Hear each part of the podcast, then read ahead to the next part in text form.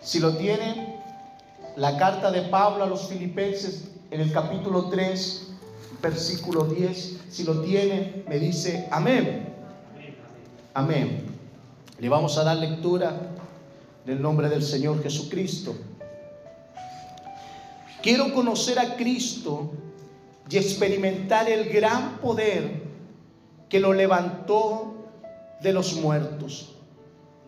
Quiero sufrir con Él y participar de su muerte. Amén. Puede tomar asiento.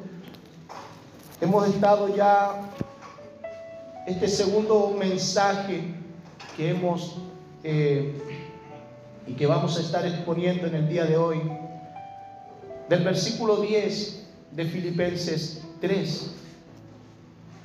Por eso en esta mañana, hermanos, vamos a continuar observando el versículo 10, y dentro de lo que hemos estado viendo, yo quisiera refrescar nuestras memorias, recordando lo que dijimos al final del sermón anterior.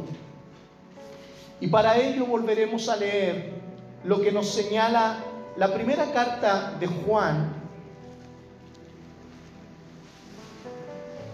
La primera carta de Juan, en el capítulo 2.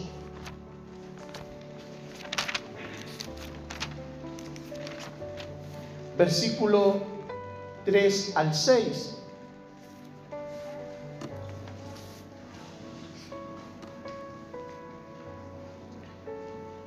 Y dice lo siguiente: y todos los que tienen,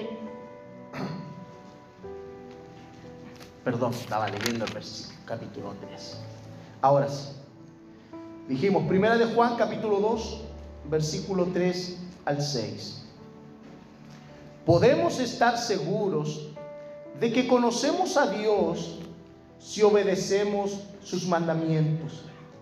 Si alguien afirma, yo conozco a Dios, pero no obedece los mandamientos de Dios, es un mentiroso y no vive en la verdad.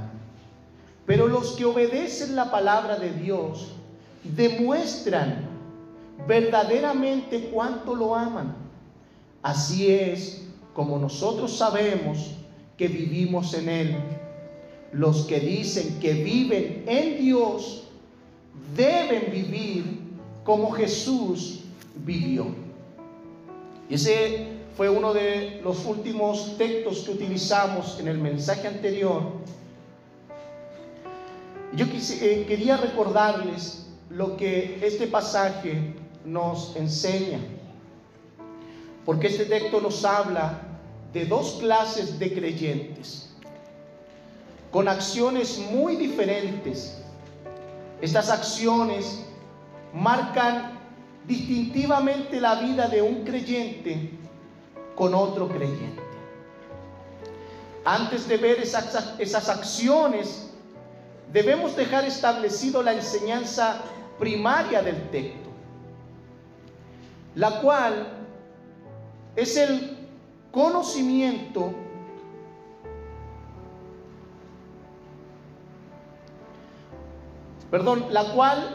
que el conocimiento produce algo en la vida del creyente.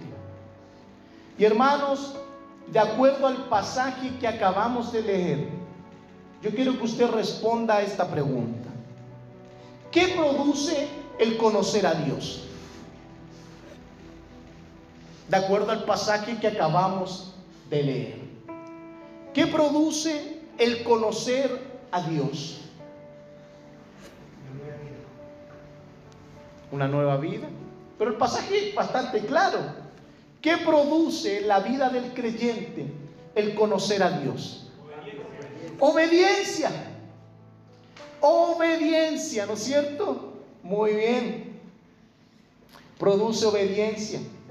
Y esta cualidad es la marca distintiva de un creyente que conoce íntimamente a Cristo y va creciendo y va madurando en su fe. Por eso vemos dos clases de creyentes, porque hay una clase de creyente que dice que conoce a Dios ¿ya? Y nos presenta que el que conoce a Dios, ¿de qué se caracteriza su vida?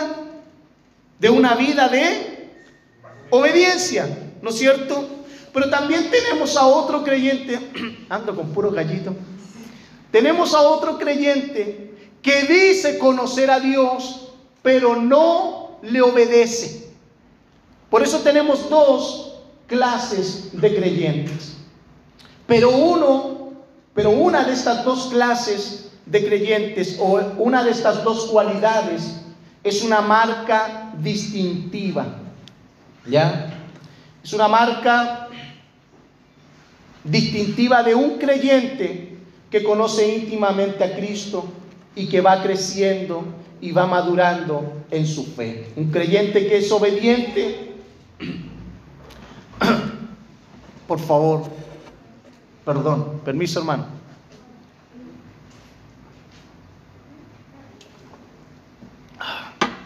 Tanto cantar.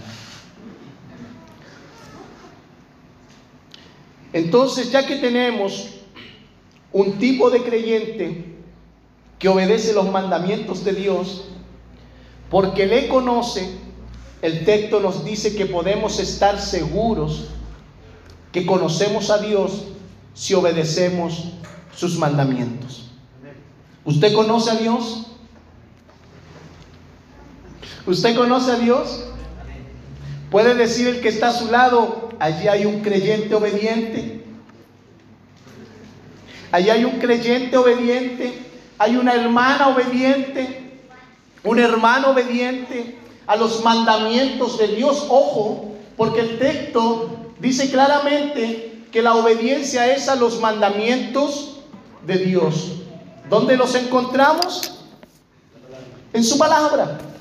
Que todo aquel, y termina diciendo el pasaje, que todo aquel, ¿ya?, que obedece debe vivir como Cristo vivió. Hermanos, no es una opción. Un verdadero creyente no tiene la opción de querer vivir la vida de Cristo o no querer vivirla. El creyente que quiere elegir el no vivirla, en realidad no es un creyente. Pero el creyente que elige y que determina en su vida vivir una vida de obediencia, es un creyente que conoce y que, como dijimos hace un momento, es un creyente que va creciendo y va madurando en su fe. Hermanos, la obediencia es un proceso. ¿Le puede decir eso al que está a su lado? La obediencia es un proceso, pero debes procesarlo, debes transitar por ese proceso. Porque un creyente que no va creciendo, un creyente que no va madurando, es un creyente que está enfermo. Usted, los que han sido padres y han tenido en sus brazos una pequeña criatura, si usted al pasar del tiempo y usted ve que pasa 1 año, 2 años, 3 años, y esa criatura aún sigue teniendo el mismo tamaño, el mismo peso, desde cuando nació, ¿usted qué dice como padre? ¿Qué dice? ¿Que está bien? ¿Que está normal? Usted se asusta. Usted dice, no, hay algo que no está bien, hay algo que no está correcto. Porque los niños al nacer deben crecer. Es parte del desarrollo de la vida. Es así también en la vida de un creyente que nace de nuevo. Un creyente que ha nacido de nuevo debe crecer, debe madurar. Y lo que nos convoca hoy en nuestro pasaje es con referente al crecer, al madurar en el conocimiento del Señor Jesucristo.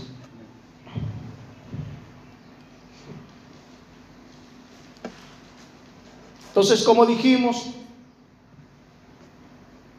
tenemos a aquellos que un tipo de creyente que obedece los mandamientos de Dios porque le conoce. Por eso el texto nos dice que podemos estar seguros que conocemos a Dios y obedecemos sus mandamientos o su palabra. Pero también tenemos una clase de creyente que dice que conoce a Dios, pero no obedece los mandamientos de Dios. Y aquí hay algo muy serio. Y Dios mismo considera a esa clase de creyentes como mentirosos. Que hermano, yo no le estoy diciendo si usted en su corazón o en su vida dice, oh, yo no soy tan obediente y me está diciendo el hermano mentiroso. No, hermano, yo no le estoy diciendo a usted nada. La palabra de Dios, Dios mismo dice en la vida de aquellos que no viven en obediencia, que son unos mentirosos. Y como uno que no vive en la verdad. Y esto yo lo anoté con letrita grande, porque podemos ser mentirosos, pero ¿saben? Lo más lamentable de aquello es no estar viviendo en la verdad. Y todo aquel que no vive en la verdad, ¿en algo vive? ¿En qué cree usted que puede vivir alguien que no vive en la verdad? En la mentira. No hay un término medio. Uno vive en la verdad o vive en la mentira. ¿Qué dice el Señor con referente a estas cosas? Tú debes ser caliente o debes ser frío. Pero dice que a los tibios Él los vomita. Le es repugnante la vida de aquellos que son tibios. Aquellos que están ahí en la cuerda floja siempre y no se identifican ni por vivir en la verdad o vivir en la mentira. Hermanos, quisiera pedirle que se concentre y usted pueda encender su receptor y podamos juntos y recibamos juntos lo que Dios mismo nos quiere decir por medio de su palabra. ¿Qué es lo que Dios nos quiere decir por intermedio de su palabra? Que el conocimiento debe producir algo en la vida del creyente. Eso es lo que Dios nos quiere decir. Y vamos a ampliar aquello para poder entenderlo mejor. ¿Qué es lo que produce el conocimiento en la vida de un creyente? Obediencia a la palabra de Dios. En otras palabras, el creyente a través del conocimiento es movido a la acción, al movimiento, que produciendo nada más ni nada menos que una vida de obediencia. Hermanos, un creyente que adquiere conocimiento de la palabra de Dios es un creyente que será movido a vivir una vida de obediencia. Es allí cuando nosotros podemos determinar y saber con exactitud si aquellos que están recibiendo el mensaje de la palabra de Dios, la enseñanza de la palabra de Dios, la están convirtiendo en un conocimiento para sus almas o en una información para sus mentes. Lo podemos determinar con mucha facilidad, porque aquel que recibe el conocimiento y la enseñanza de la palabra de Dios para almacenarla en su mente, ese supuesto creyente vivirá engañado en una mentira. No obedecerá, no vivirá en la verdad. Pero un creyente que ha tomado la enseñanza de la palabra de Dios para llevarla en lo más íntimo de su ser, provocará y producirá obediencia. Será movido a esa acción que va a producir nada más ni nada menos que una vida de obediencia y de devoción a la palabra de Dios, lo cual llevará al creyente a vivir en la verdad. Y esa verdad, hermanos, es Cristo. Lo cantábamos recién. Queremos andar en tu verdad, en tu verdad vemos luz, porque Cristo es la luz de este mundo. Cristo es la verdad. Él es el camino, la verdad y la vida, hermanos. Solo en Cristo nosotros podemos caminar una vida de obediencia y de devoción a la palabra de Dios. Hermanos, la vida de Cristo se debe reproducir en la nuestra. Hermanos, tú y yo estamos llamados a que eso sea una realidad, a que eso sea algo a experimentar en nuestro nuevo nacimiento. Hermanos, si Cristo no se ve, la vida de Cristo reproducida en ti o en mí, hermanos, estamos en serios problemas. Por ello, las Escrituras nos dicen que si decimos conocer a Cristo y no le obedecemos, somos mentirosos y no vivimos en la verdad. No vivimos en Cristo. Y esta idea queda muy clara con el versículo 6. Mire, se lo voy a leer. ¿Por qué queda muy clara en el versículo 6? Porque el versículo 6 dice: los que dicen que viven en Dios deben vivir como Jesús vivió. Más claro que el río Claro.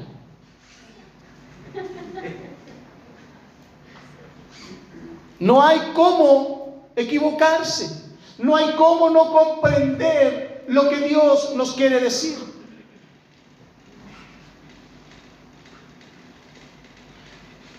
Por eso, hermanos, los que dicen que viven en Dios deben vivir como Jesús vivió.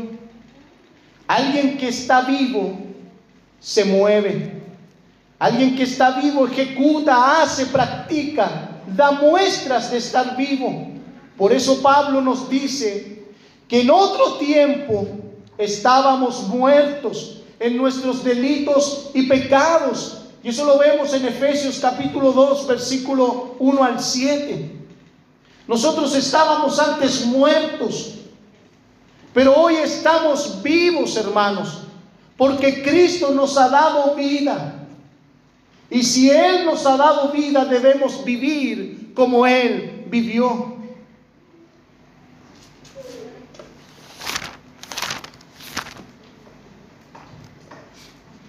Antes ustedes estaban muertos a causa de su desobediencia y sus muchos pecados. Vivían en pecado igual que el resto de la gente, obedeciendo al diablo, el líder de los poderes del mundo invisible, quien es el espíritu que actúa en el corazón de los que se niegan a obedecer a Dios. Todos vivíamos así en el pasado, siguiendo los deseos de nuestras pasiones y la inclinación de nuestra naturaleza pecaminosa por nuestra propia naturaleza. Éramos objeto del enojo de Dios, igual que todos los demás. Pero Dios es tan rico en misericordia y nos amó tanto, que a pesar de que estábamos muertos por causa de nuestros pecados, nos dio vida cuando levantó a Cristo de los muertos. Es solo por la gracia de Dios que ustedes han sido salvados, pues nos levantó de los muertos junto con Cristo y nos sentó con Él en los lugares celestiales, porque estamos unidos a Cristo Jesús. De modo que en los tiempos futuros Dios puede ponernos como ejemplos de la increíble riqueza de la gracia y la bondad que nos tuvo, como se ve en todo lo que ha hecho por nosotros, que estamos unidos a Cristo Jesús. ¿Se da cuenta? Hermanos, la desobediencia produce muerte. Y como dice este pasaje, la desobediencia, ¿sabe lo que es? Un pecado. Pecado. Hermano, cuando tú no obedeces los mandamientos de Dios, cuando yo no obedezco los mandamientos de Dios, yo he pecado, tú has pecado.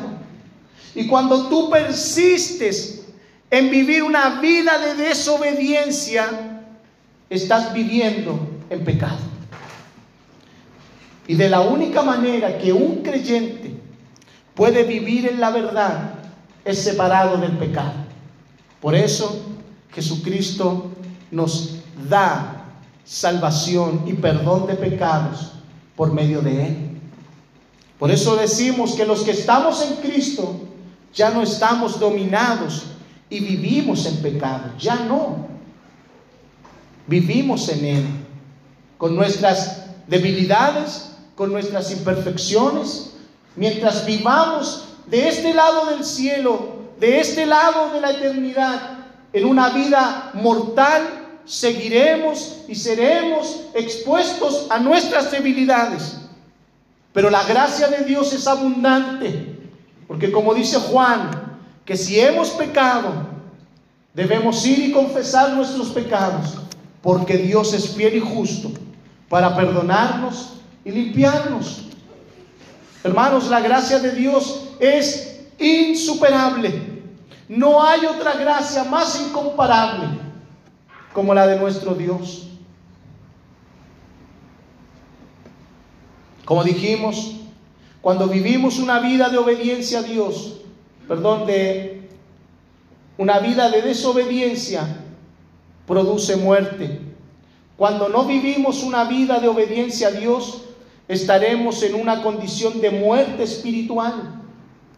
Aún estando en este lugar, hermanos, aún estando en la iglesia, si nosotros vivimos una vida de desobediencia, estaremos en una condición de muerte espiritual.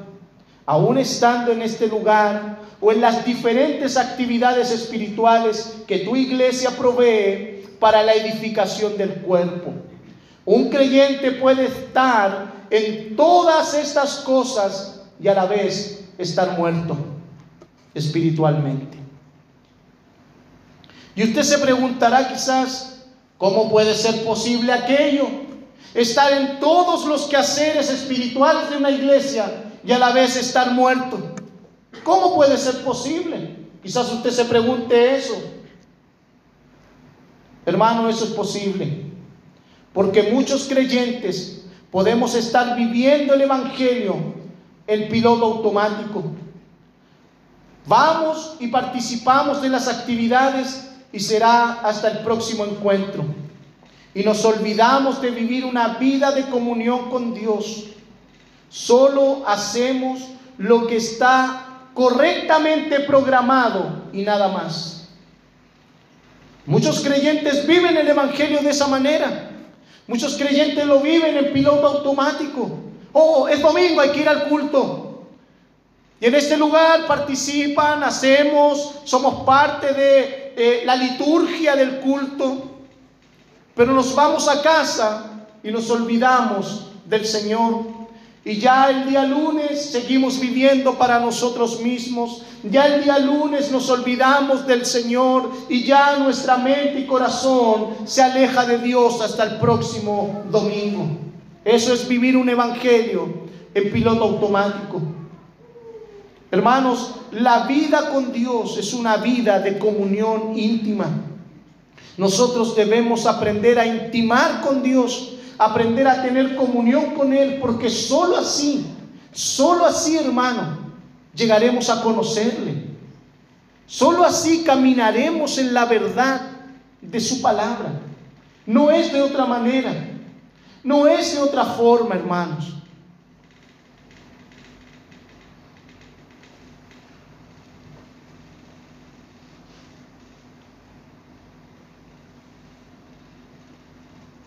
Acompáñeme a Colosenses capítulo 2, versículo 3, hermanos.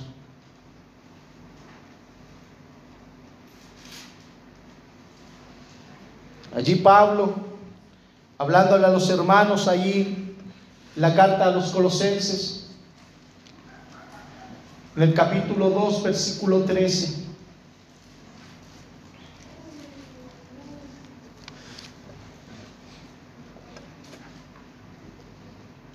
Pablo le dice a los hermanos, ustedes estaban muertos a causa de sus pecados y porque aún no les habían quitado la naturaleza pecaminosa, entonces Dios les dio vida con Cristo al perdonar todos nuestros pecados. Hermanos, no olvidemos, y esto es algo que, hermanos, yo le pido encarecidamente, no lo olviden.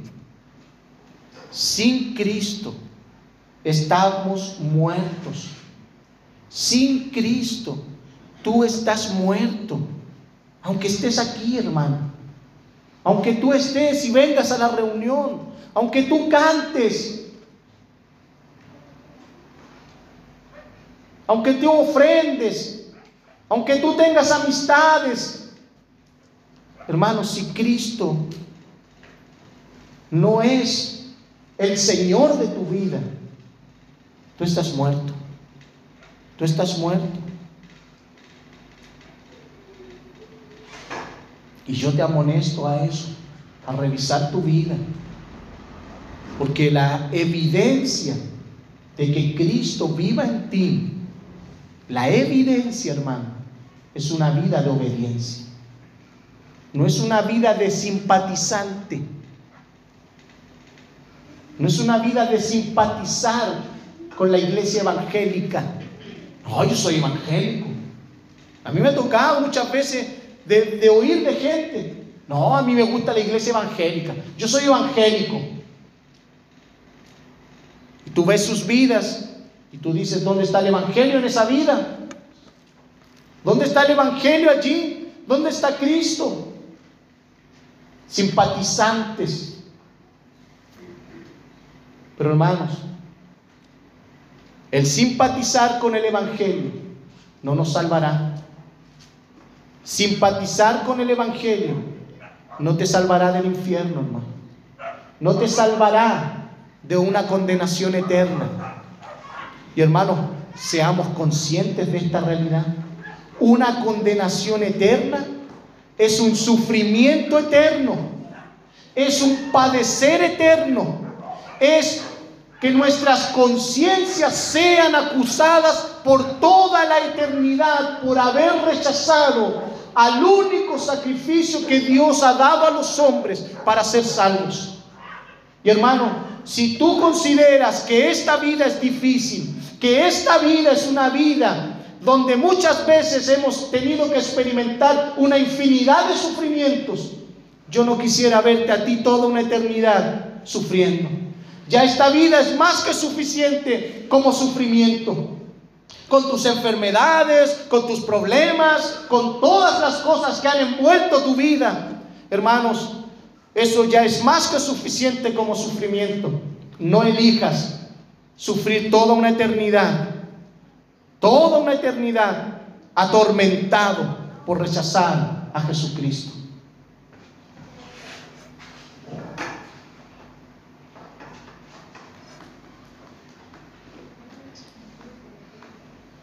Por eso no nos olvidemos que Jesucristo es lo único que nos da vida.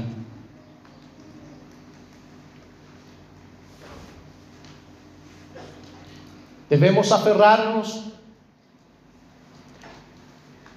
a la nueva vida en Cristo, la cual Dios nos otorgó al perdonar todos nuestros pecados. Eso es lo que Pablo les dice a los hermanos, a los colosenses. Hermanos, los creyentes podemos decir muchas cosas acerca de conocer a Cristo, pero si las marcas de conocer a Cristo no están en nuestras vidas, no es verdad lo que decimos. Por muy lindo que suene, por muy emotivo que pueda salir nuestras palabras, si no existe obediencia absoluta a Cristo, somos mentirosos y no vivimos en la verdad. Hermanos, no lo digo yo, lo dice Dios mismo por medio de su palabra.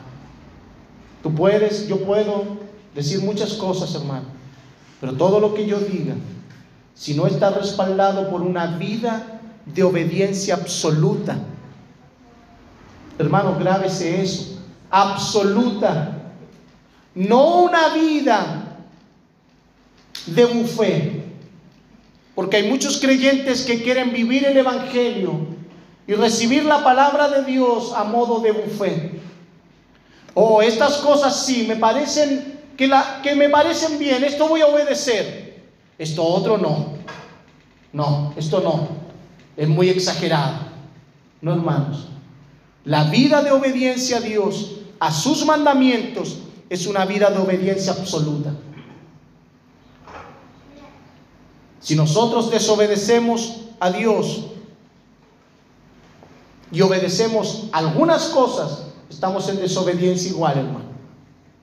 Dios no nos va a tomar en cuenta, es que aquí Sergio obedeció ciertas cosas y estas no las obedeció, pero bueno, vamos a tomar en cuenta esto que obedeció más. No, hermano. Recuerde que Dios es justo y que más encima se nos olvida que Dios escudriña nuestros corazones y que Él nos conoce mejor que nosotros mismos. A Él no le podemos engañar. Usted puede mentirse a usted mismo, yo me puedo mentir a mí mismo, pero a Dios no le podemos engañar. Él te conoce. Por eso, hermanos, debemos vivir una vida de obediencia absoluta a Cristo, porque si no lo hacemos, hermanos, desde el cielo el Señor nos está diciendo: somos mentirosos y no vivimos en la verdad. Debemos saber que en el Nuevo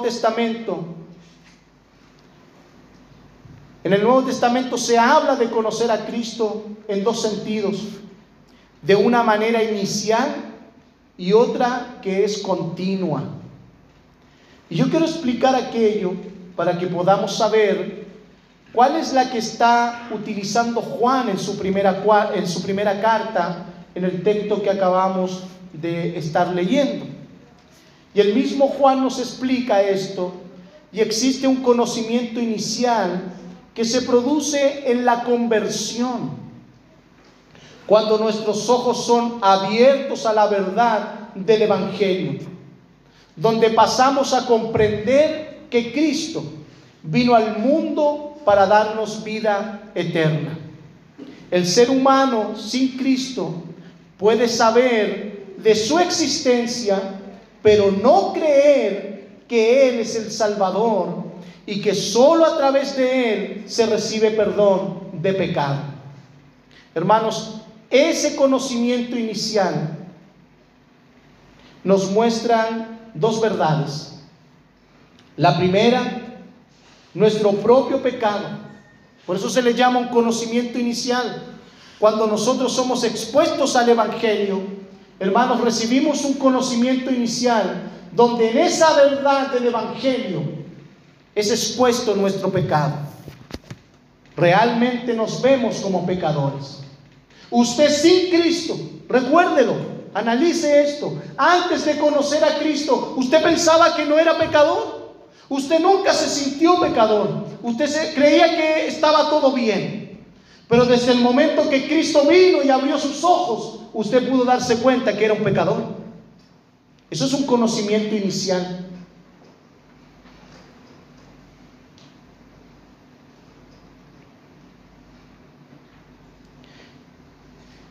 Y también nos muestra la necesidad de ser limpiados y perdonados. Hermanos, nos muestra nuestro pecado, la necesidad de ser limpiados y perdonados de esos pecados.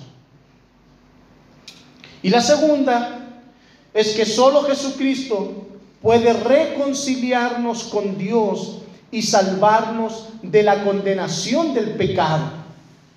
Porque, hermanos, el pecado tiene una condenación y usted debe saber aquello. El pecado tiene una condenación ya establecida por Dios. Él no la va a inventar ese día del juicio y del gran tribunal de Dios. Él no va a inventar el juicio. Él ya lo tiene determinado, el infierno. Él ya ha determinado a dónde irán a parar Satanás, sus ángeles y sus hijos.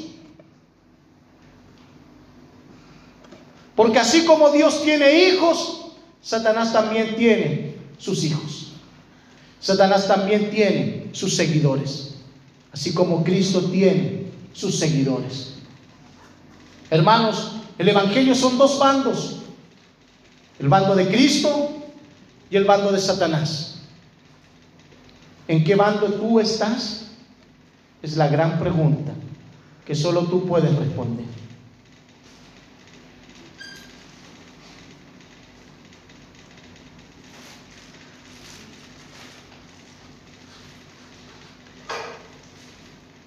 ¿Qué dice el Evangelio de Juan en el capítulo 3, versículo 16 al 21? ¿Qué nos dice?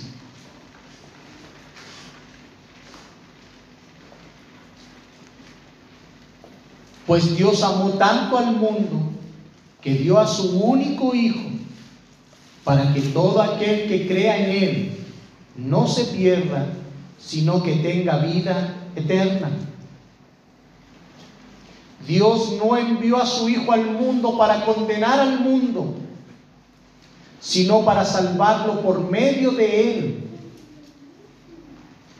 No hay condenación para todo el que cree en Él. ¿Para quién no hay condenación?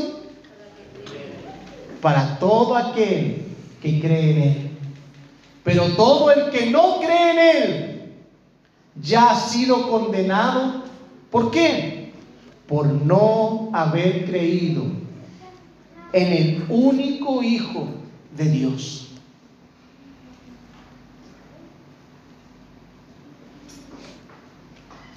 Y esta condenación se basa en el siguiente hecho: la luz de Dios llegó al mundo, pero la gente amó más la oscuridad que la luz,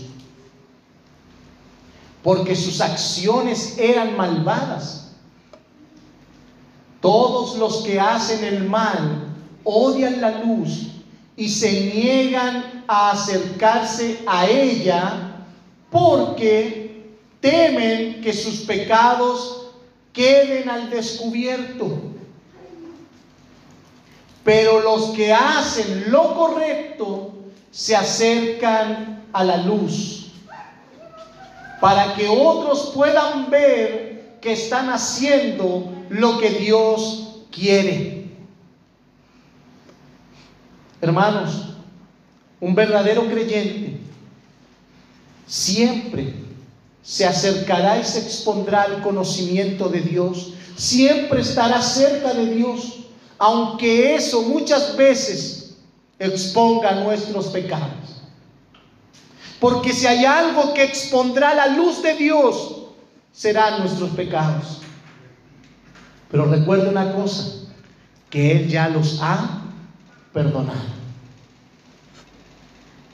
¿Qué debemos hacer cuando a la luz de su palabra vamos creciendo en conocimiento y vamos madurando en la fe y nos vamos dando cuenta que hay cosas que debemos abandonar, hay cosas que debemos quitar, hay cosas que debemos despojarnos para vivir una vida de obediencia?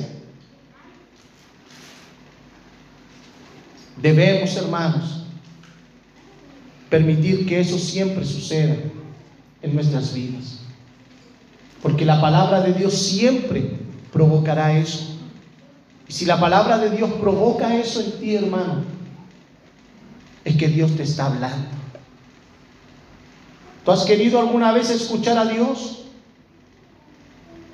Él te está hablando, porque Él comienza a redarguir tu conciencia y tu mente, y comienza a traer a tu memoria las cosas que debes abandonar, las cosas que yo debo abandonar, las cosas que están siendo un impedimento para que Jesucristo crezca. Y cada vez que eso comienza a suceder, yo debo decir: Dios me está hablando. Es Dios. No es alguien que me está a mí acusando, no es alguien que a mí tiene algo en contra mía, no, hermano. Porque el que tiene algo en contra tuya es Dios mismo. Porque ningún pecador entrará al reino de los cielos. Por eso Él tiene que seguir su obra de limpieza, su obra de perfección. porque recuerde que Él nos quiere presentar a su Padre como una iglesia sin mancha y sin arruga. Por eso es el Evangelio, por eso tú y yo caminamos, por eso tú y yo perseveramos en la verdad, por eso tú y yo nos exponemos domingo tras domingo, enseñanza tras enseñanza a la palabra de Dios, para ser formados a la imagen de nuestro bendito Salvador Jesucristo. Porque un día tendremos que presentarnos delante de Él. Y hermano, que nadie ose presentarse delante de Dios sin Cristo. Que nadie lo haga, que a nadie se le ocurra presentarse delante de Dios sin Cristo. Porque todo aquel que lo haga tendrá un resultado ya establecido: la muerte, el rechazo de parte de Dios, el infierno. Por eso este pasaje de Juan nos explica que pasamos de un estado de estar muertos en nuestros delitos y pecados y pasamos a estar vivos en Cristo. Por eso también Efesios capítulo 2 versículo 1 nos aclara esta postura que nos está diciendo Juan. Allí en Efesios capítulo 2 versículo 1, este texto nos quiere aclarar esta postura. Antes ustedes estaban muertos a causa de su desobediencia y sus muchos pecados. Vivían en pecado igual que el resto de la gente. Perdón, solo el versículo 1.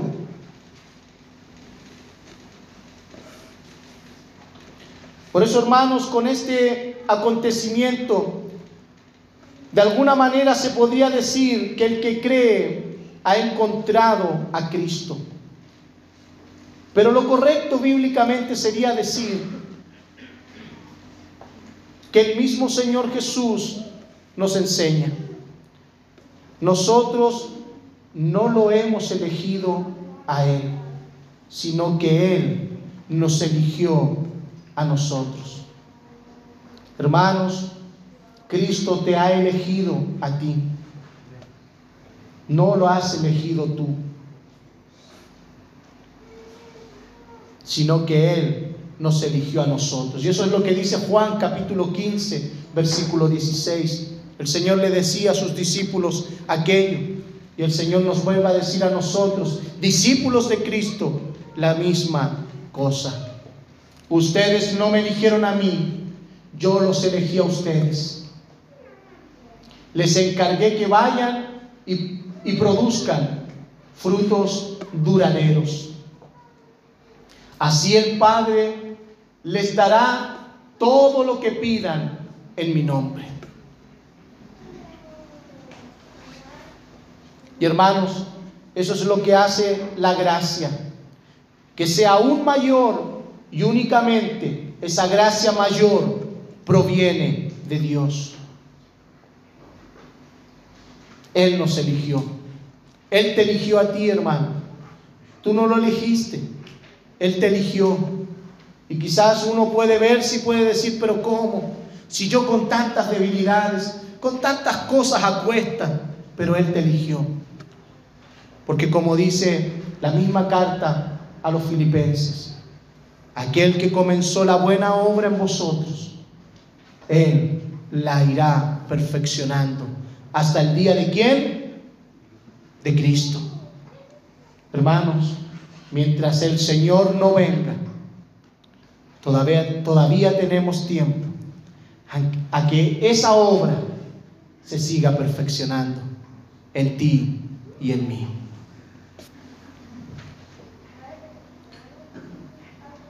Hermanos, Juan nos quiere decir que eso solo es el inicio en la vida cristiana. Existe un conocimiento que es más íntimo acerca de Cristo. Es lo que nos menciona el pasaje de Primera de Juan y lo que nos comenzará a decir los versículos siguientes de Filipenses. Hay un conocimiento más profundo, hay un conocimiento más profundo acerca de Cristo. Hermanos, el conocimiento del Evangelio no es simplemente saber que yo soy un pecador, no es simplemente saber que yo necesito a Cristo para la vida eterna. Hermanos, en la vida cristiana hay un conocimiento que es mayor y tú debes anhelar ese conocimiento. Porque ese conocimiento inicial solo se gesta, solo se produce en tu nuevo nacimiento. Y como lo decíamos anteriormente, ejemplificándolo en la guaguita recién nacida, pequeñita, usted como padre al ver que ese bebé ya tiene 5 años, pero tiene la apariencia y la estatura y el peso de un niño de 1, ¿usted qué haría?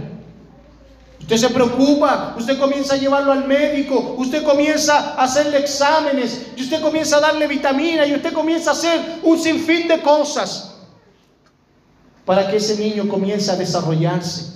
Ese es nuestro deber desde este lugar, que todo creyente de esta congregación que ha nacido de nuevo tiene que crecer y desarrollarse, porque el no hacerlo, hermano, es un peligro, que lo vamos a decir más adelante.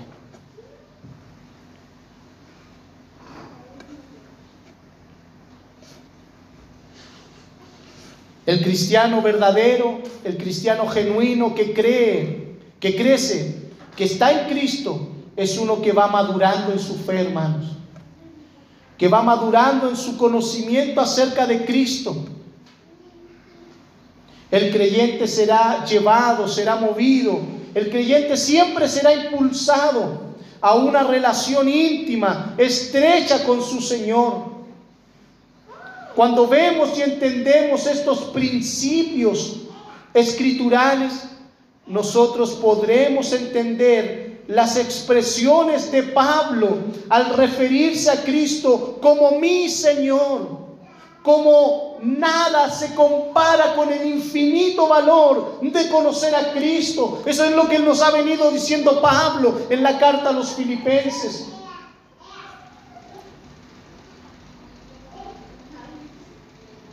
Debemos entender que lo que Pablo nos ha estado diciendo, que para él no existe nada, pero nada más valioso en este mundo que tener una relación estrecha, íntima con Jesucristo. Para Pablo, el estar cada vez más cerca del conocimiento de Cristo lo llevaba a darse cuenta que cada vez conocía tan poco de Cristo. Eso es lo que Pablo nos está diciendo. Puede sonar una contradicción a nuestros oídos. ¿Cómo en la vida del creyente puede suceder aquello? Estar más cerca de Cristo y conocerlo cada vez menos. Y eso es sencillo y maravilloso de explicar. Hermanos, porque la gloria y la grandeza de Jesús es incomparable. Es incomparable. Es inmesurable la gloria y la grandeza de Jesús. Por eso, mientras más cerca de Él estamos, menos le conoceremos. Menos. Hermanos, Cristo es como una fuente inagotable. Por eso solo de Cristo se desprende todo el conocimiento de Dios. Por eso Pablo oraba por los hermanos, pidiendo a Dios que Dios les diera el espíritu de sabiduría y revelación para que conocieran mejor al Señor. Eso lo vemos en Efesios capítulo 1, versículo 17. Pablo estaba altamente interesado en que los hermanos experimentaran en su vida cristiana ese crecimiento. Por eso Pablo oraba de esta manera. Y le pido a Dios, el glorioso Padre de nuestro Señor Jesucristo, que les dé sabiduría espiritual y percepción, para que crezcan en el conocimiento de Dios. Hermanos, nuestras oraciones como congregación, cada vez que oramos los días miércoles, cada vez que oramos los días viernes, siempre estamos orando por la vida de la iglesia. Siempre estamos orando para crecer en estas áreas, porque debemos ser una iglesia que procure con diligencia crecer, tener una relación estrecha, constante, continua con nuestro Señor, vivir el Evangelio de Cristo.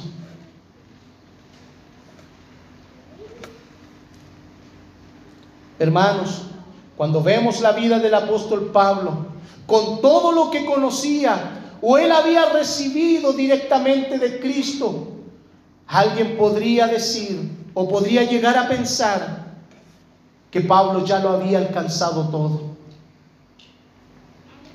Pablo recibió, hermanos, una revelación de Jesucristo, directamente de él. Recibía revelación una y otra vez, directamente de Cristo. Quizás para muchos podría ser algo espectacular,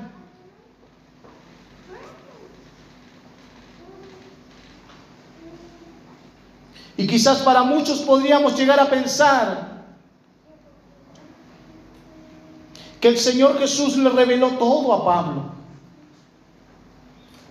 Pero el Señor le volvía a hablar y le volvía a dar entendimiento y sabiduría, que Pablo fue dándose cuenta en ese proceso, en esa relación con Cristo. Él fue dándose cuenta que le faltaría vida para llegar a conocer más íntimamente a Cristo.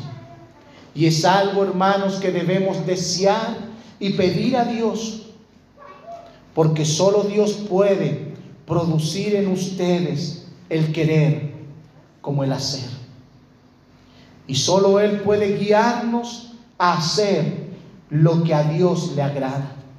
Eso es lo que hemos visto en Filipenses capítulo 2:13.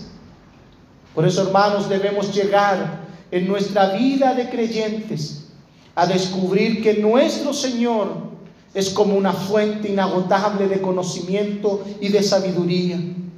Nunca terminaremos de conocer a Jesucristo, aunque cuando lleguemos a la eternidad con una vida incorruptible, allí mismo seguiremos siendo maravillados por la gloria de Dios. Por eso debemos desear con todas nuestras fuerzas conocerle cada vez más y mejor. En eso consiste la vida eterna: conocer al único Dios verdadero y a Jesucristo, al cual Dios ha enviado. Eso es lo que dice Juan capítulo 17 versículo 3. Hermanos, tú quieres vivir la vida eterna. Tú has recibido la vida eterna de parte de Dios. La vida eterna consiste en eso. No consiste en una emoción, no consiste en un pensamiento, no consiste en una idea. Consiste únicamente en conocer al único Dios verdadero y a Jesucristo, al cual Él ha enviado. Hermanos, Dios nos ha dado en la conversión un conocimiento inicial y nos ha dado de su Espíritu Santo, y por esa razón los creyentes debemos esforzarnos por cultivar una relación íntima con Jesucristo, una relación estrecha y constante, no intermitente, porque eso es fatal para un creyente. Eso es fatal para un creyente. Muchos creyentes que han estado y que comenzaron muy bien su andar, por ese descuido hoy no están. Porque, hermanos, no es suficiente el conocimiento inicial. No lo es. Por eso debemos conocer y procurar y anhelar conocer más a Cristo, porque eso es lo que su palabra nos manda hacer. Por eso la obediencia a la palabra de Dios es una cualidad en la vida de un creyente. Y si la palabra de Dios nos manda a que debemos esforzarnos y anhelar, obedecer y conocer cada vez más a Jesucristo, es algo que debemos procurar de forma urgente hacer. Porque no hacerlo es algo fatal. ¿Y sabe por qué es fatal? Yo lo escribí con letra grande. Porque esa clase de creyente se expone a un gran peligro, a un gran peligro. Y si usted quiere saber a qué peligro se expone esa clase de creyente, lo esperamos mañana en la clase de la carta a los Hebreos. Porque un creyente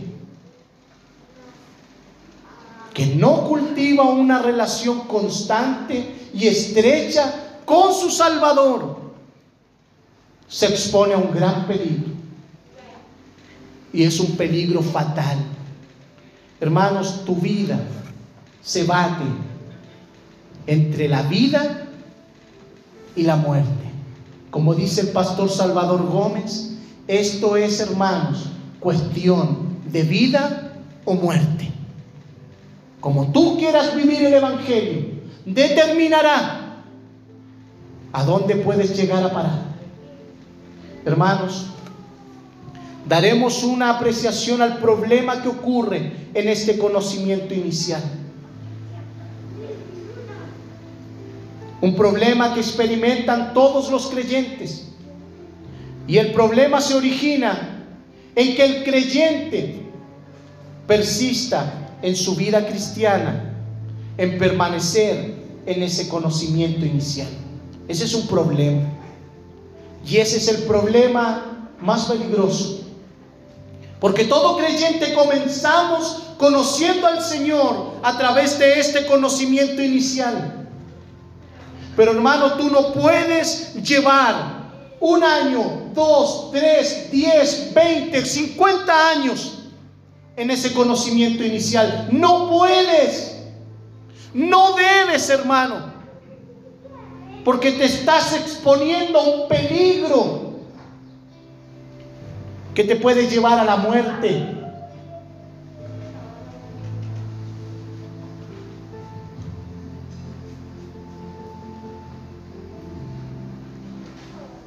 Por eso no debemos persistir en la vida cristiana, en permanecer en ese conocimiento inicial y no crecer a un conocimiento más íntimo. El texto dice que si decimos conocer a Cristo y no vivimos como Cristo vivió, somos mentirosos y la verdad no está en nosotros. Hermanos, la persistencia en ese conocimiento inicial, hermano, es peligroso.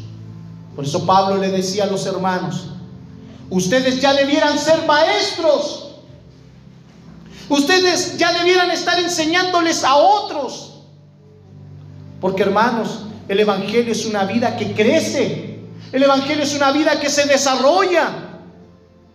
Un cristiano que lo único que quiere vivir es que lo alimenten, le den, lo alimenten, lo apapachen, hermano, estás en un lugar y en un sitio peligroso, muy peligroso.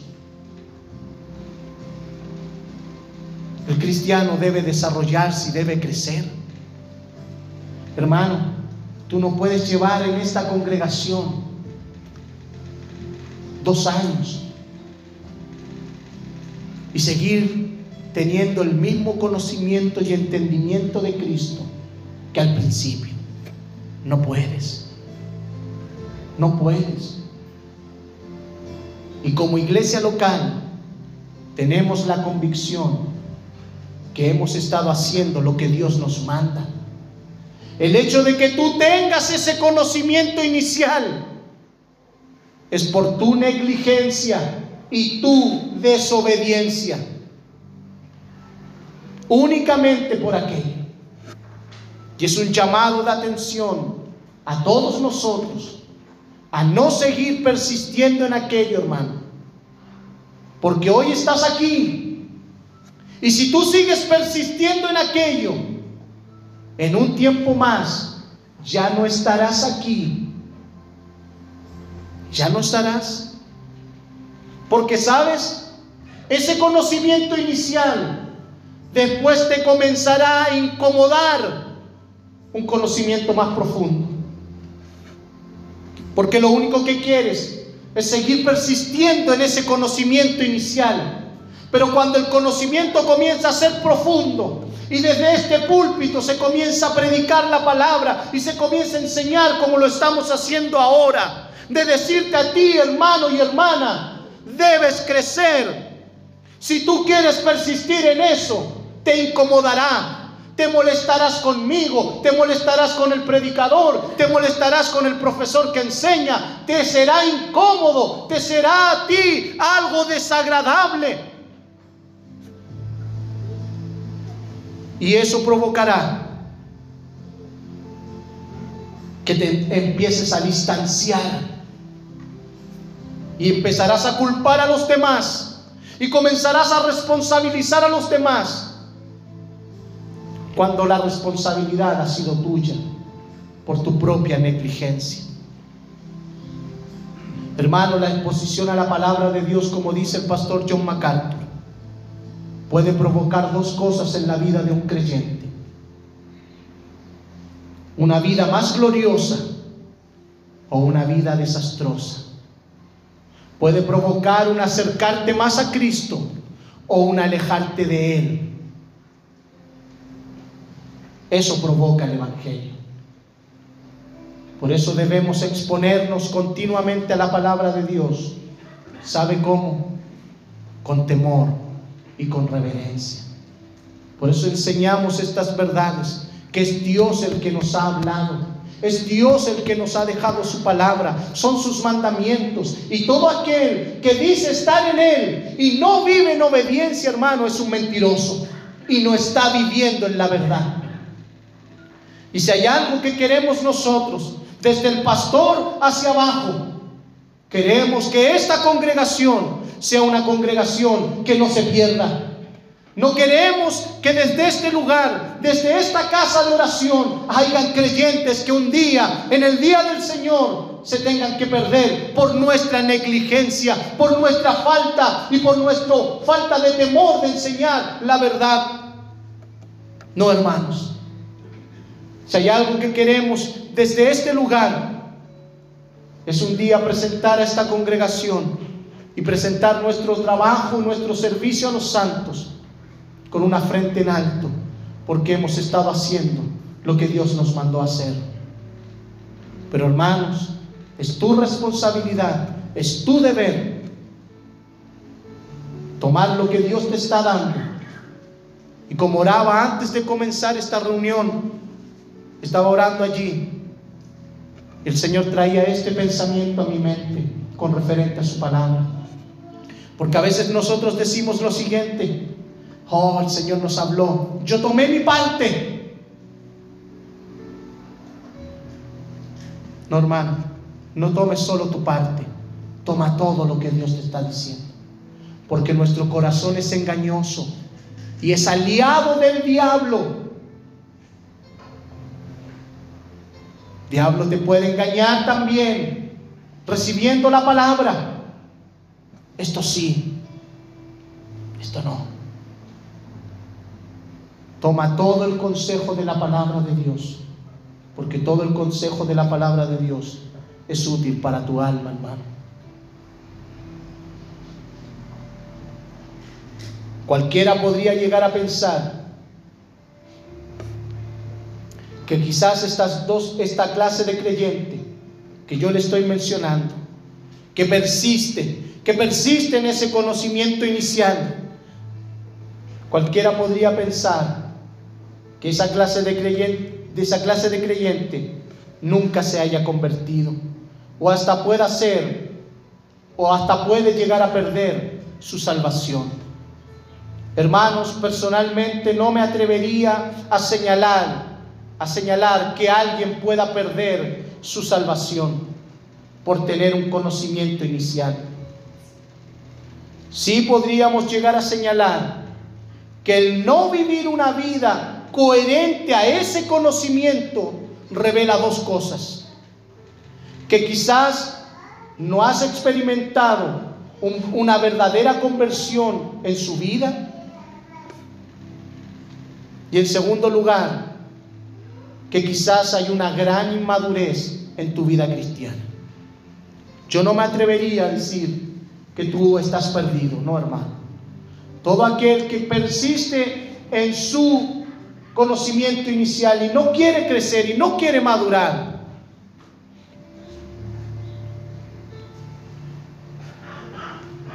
quizás, como decimos, no ha experimentado un verdadero nacimiento, una verdadera conversión, o quizás la haya experimentado, pero hay una gran inmadurez en su vida cristiana. Y hermanos, estamos llamados a madurar, estamos llamados a crecer. Lo que sí debemos saber, todos nosotros, que existe un gran peligro, y en eso nosotros no debemos cerrar nuestros ojos.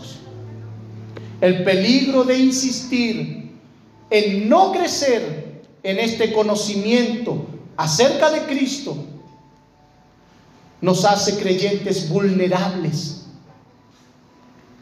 te hace un creyente presa fácil a las obras de la carne y a los poderes de Satanás.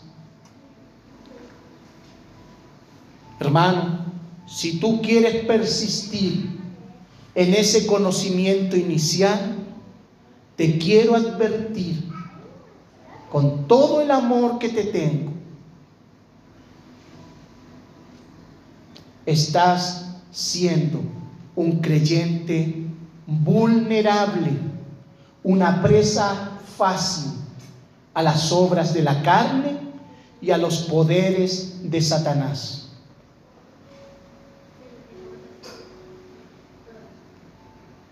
Y hermano, muchos creyentes viven el evangelio de esa manera. Reciben la palabra,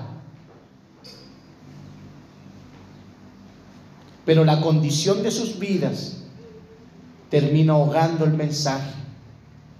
Otros, con la disposición de recibir la palabra de Dios, ahogan el mensaje porque no hay una buena disposición a recibirla. Hermano, esa recepción provoca que la semilla, que es la palabra de Dios, no dé frutos. Por eso, como nosotros nos dispongamos a recibir el conocimiento de la palabra de Dios, determinará el resultado en nuestras vidas. Por eso no debemos descuidarnos e ignorar que suceden dos problemas: el maligno viene y te va a robar lo que Dios te ha hablado. Hay muchos creyentes que también intentan echar raíces con lo que Dios les da, pero se secan porque son seducidos por el mundo. Les es más atractivo porque aman más el mundo. Hermanos, a eso nosotros le llamamos un conocimiento inicial.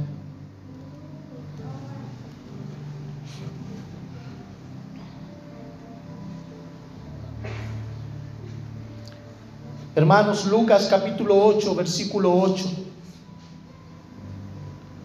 Ese versículo termina esa parábola diciendo: El que tenga oídos para oír, oiga y entienda.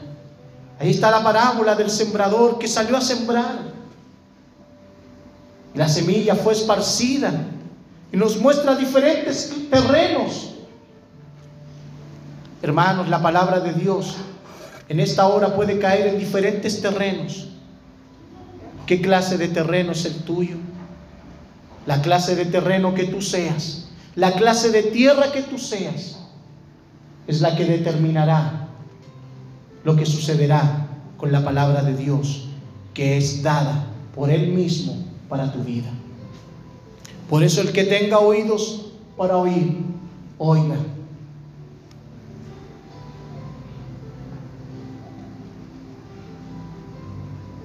Hermanos, todos en este conocimiento inicial tenemos la posibilidad de poder entender, pero eso demandará una acción provocada por lo que hemos entendido.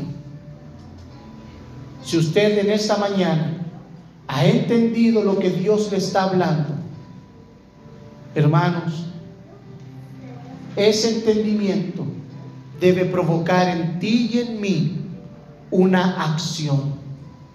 Te quedarás allí mismo, te quedarás viviendo de la misma manera, o harás cambio en tu vida. Comenzarás a hacer cosas que no estabas haciendo, comenzarás a añadir a tu vida cosas que necesitas añadir para tu crecimiento, para tu madurez, o seguirás persistiendo y persistiendo en tu conocimiento inicial. Hermano, desde acá te decimos, no lo hagas, porque es un gran peligro. No lo hagas.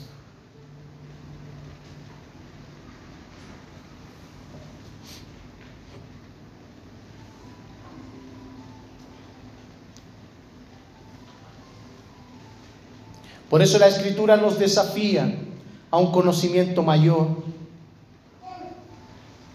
Por eso, ese conocimiento mayor está a la disposición de los que viven con diligencia y sin ser perezosos. Hermanos, somos llamados a un conocimiento mayor, a un conocimiento creciente. Y todo creyente que dice conocer a Cristo, buscará conocerle más y más. Hermanos, la obra de Dios por medio de su Espíritu es formarnos a la medida, a la estatura de un varón perfecto. Eso es lo que dice Efesios 4, 11 al 16.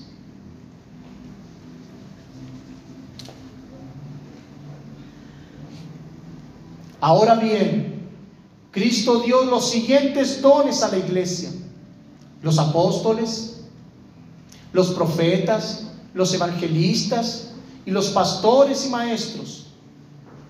Ellos tienen la responsabilidad de preparar al pueblo de Dios para que lleve a cabo la obra de Dios y edifique la iglesia, es decir, el cuerpo de Cristo. Ese proceso continuará. Hermanos, esta labor que hacemos de enseñar a la iglesia es un proceso que continuará y continuará hasta que todos alcancemos tal unidad en nuestra fe y conocimiento del Hijo de Dios,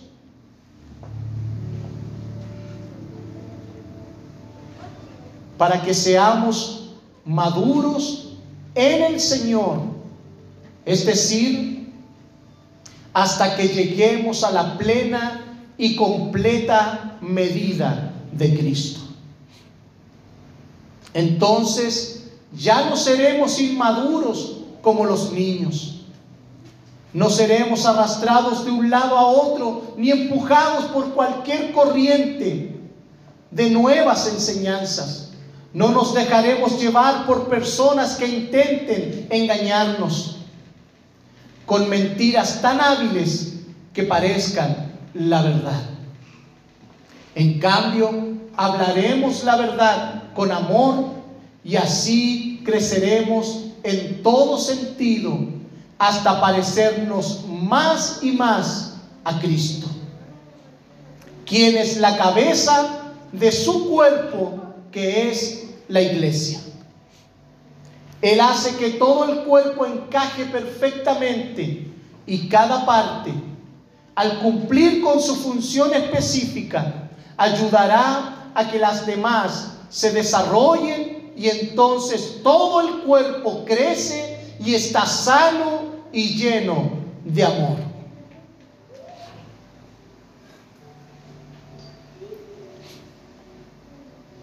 Hermanos, es una tarea conocer a Cristo. Por eso también vemos el mismo anhelo que nos expresa Pablo por sus hermanos, en su labor por ellos, ahí en Gálatas capítulo 4, versículo 19. Porque, hermanos, desde este lugar hay un anhelo por usted, y es el mismo anhelo que tenía Pablo por los gálatas. Hoy, mis hijos queridos, siento como si volviera a sufrir dolores de parto por ustedes, y seguirán hasta que Cristo se forme completo en sus vidas.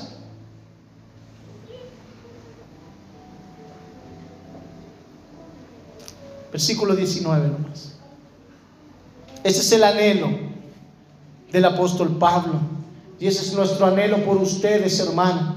Que Cristo sea formado en cada uno de ustedes, en cada uno de nosotros. Que cuando usted me mire y yo lo mire a usted, yo vea a Cristo y usted vea a Cristo cada vez más. Por eso, hermanos, esta expresión, en el contexto que se los dice a los gálatas, es por la dureza de sus corazones al rechazar la verdad. Pablo les abre su corazón a estos hermanos en esta etapa.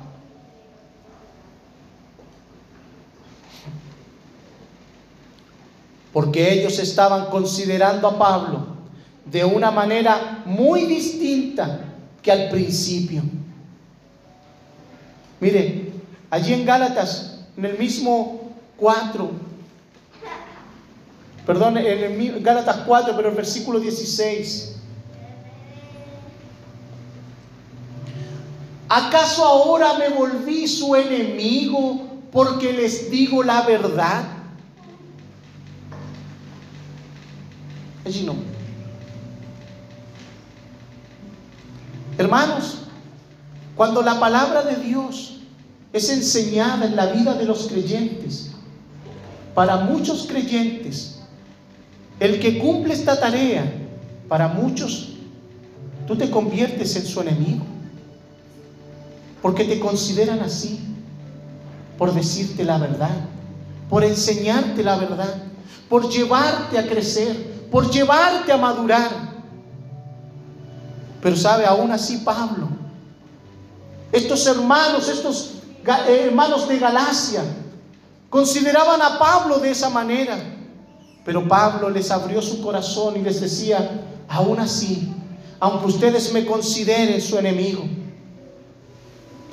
aunque ustedes me consideren su adversario por decirle la verdad, Pablo les abre su corazón y le dice: yo sufro por ustedes, como si estuviera encinta, como si estuviera por dar a luz. Esos dolores, las que son madres saben qué clase de dolores más íntimos son aquellos. Esa clase de dolor sentía Pablo por sus hermanos al ver que Cristo no estaba siendo formados en sus vidas. Así sufrimos por ustedes, hermanos, al verles que muchos de ustedes necesitan ser formados cada vez más en Cristo. Pero sabes, sufrimos más al ver que tú no quieres ser formado a la imagen de Cristo. ¿Y sabes por qué sufrimos? Porque sabemos a dónde puedes llegar a parar si tú no quieres que Cristo sea formado en ti.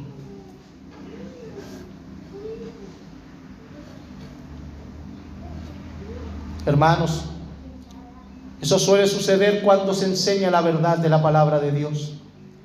Las personas que son carnales, que son inmaduras, rechazarán siempre al que enseñe la verdad. Pero aún así Pablo les sigue expresando su anhelo personal por ellos. Aunque ellos mismos estén rechazando a Pablo, porque Pablo entendía que la vida del cristiano, la carrera del creyente, es ser como Jesucristo. Hermanos, te alentamos a crecer en el Señor. Te alentamos a querer conocer más a Cristo. Te alentamos a querer ser más